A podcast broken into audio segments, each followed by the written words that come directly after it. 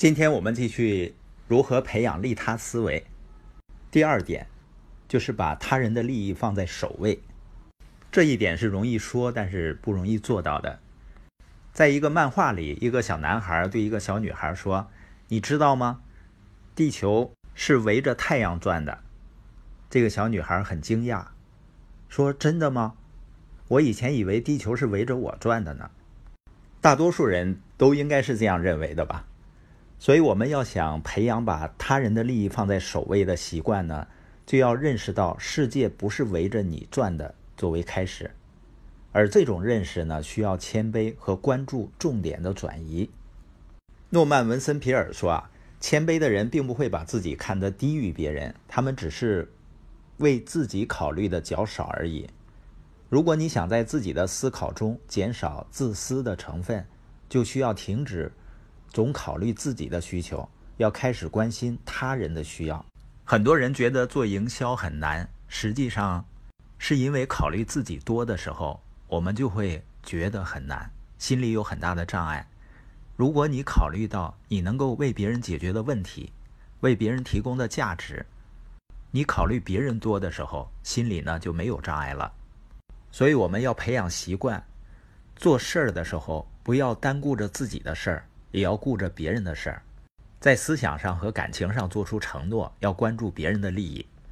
培养利他思维的第三点呢，就是主动的在他人身上投入精力。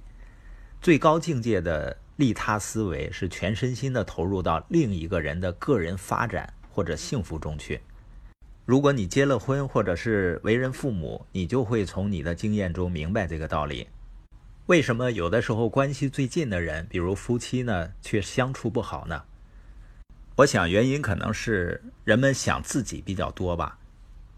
如果你关注另一半的需求，比如说你另一半最看重的东西是什么呢？是银行里的存款，还是你对他的爱，你的自由支配的时间？你的小孩子真正在乎你的东西是什么呢？是你给他买的玩具，还是你专心致志的陪伴？爱你的人实际上宁愿拥有你，而不是你能给予他们的东西。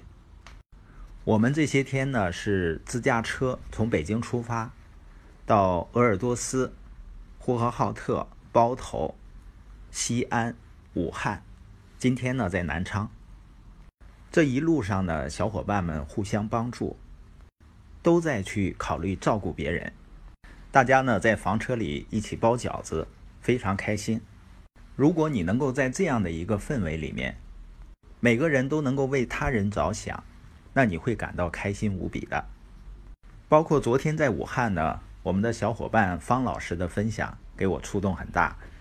他说他每次呢在和书友交流的时候，都会跟老公孩子说好，不要打扰他。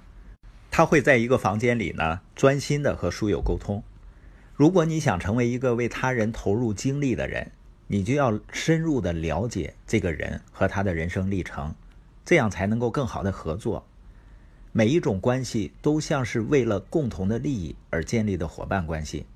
在你建立任何一种关系的时候，考虑一下怎么样为别人投入精力，让这种关系产生双赢的结果。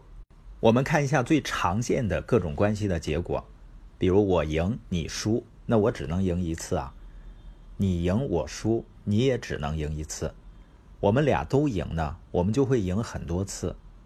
如果我们俩都输呢，那就拜拜了。很明显啊，最佳的关系模式就是双赢。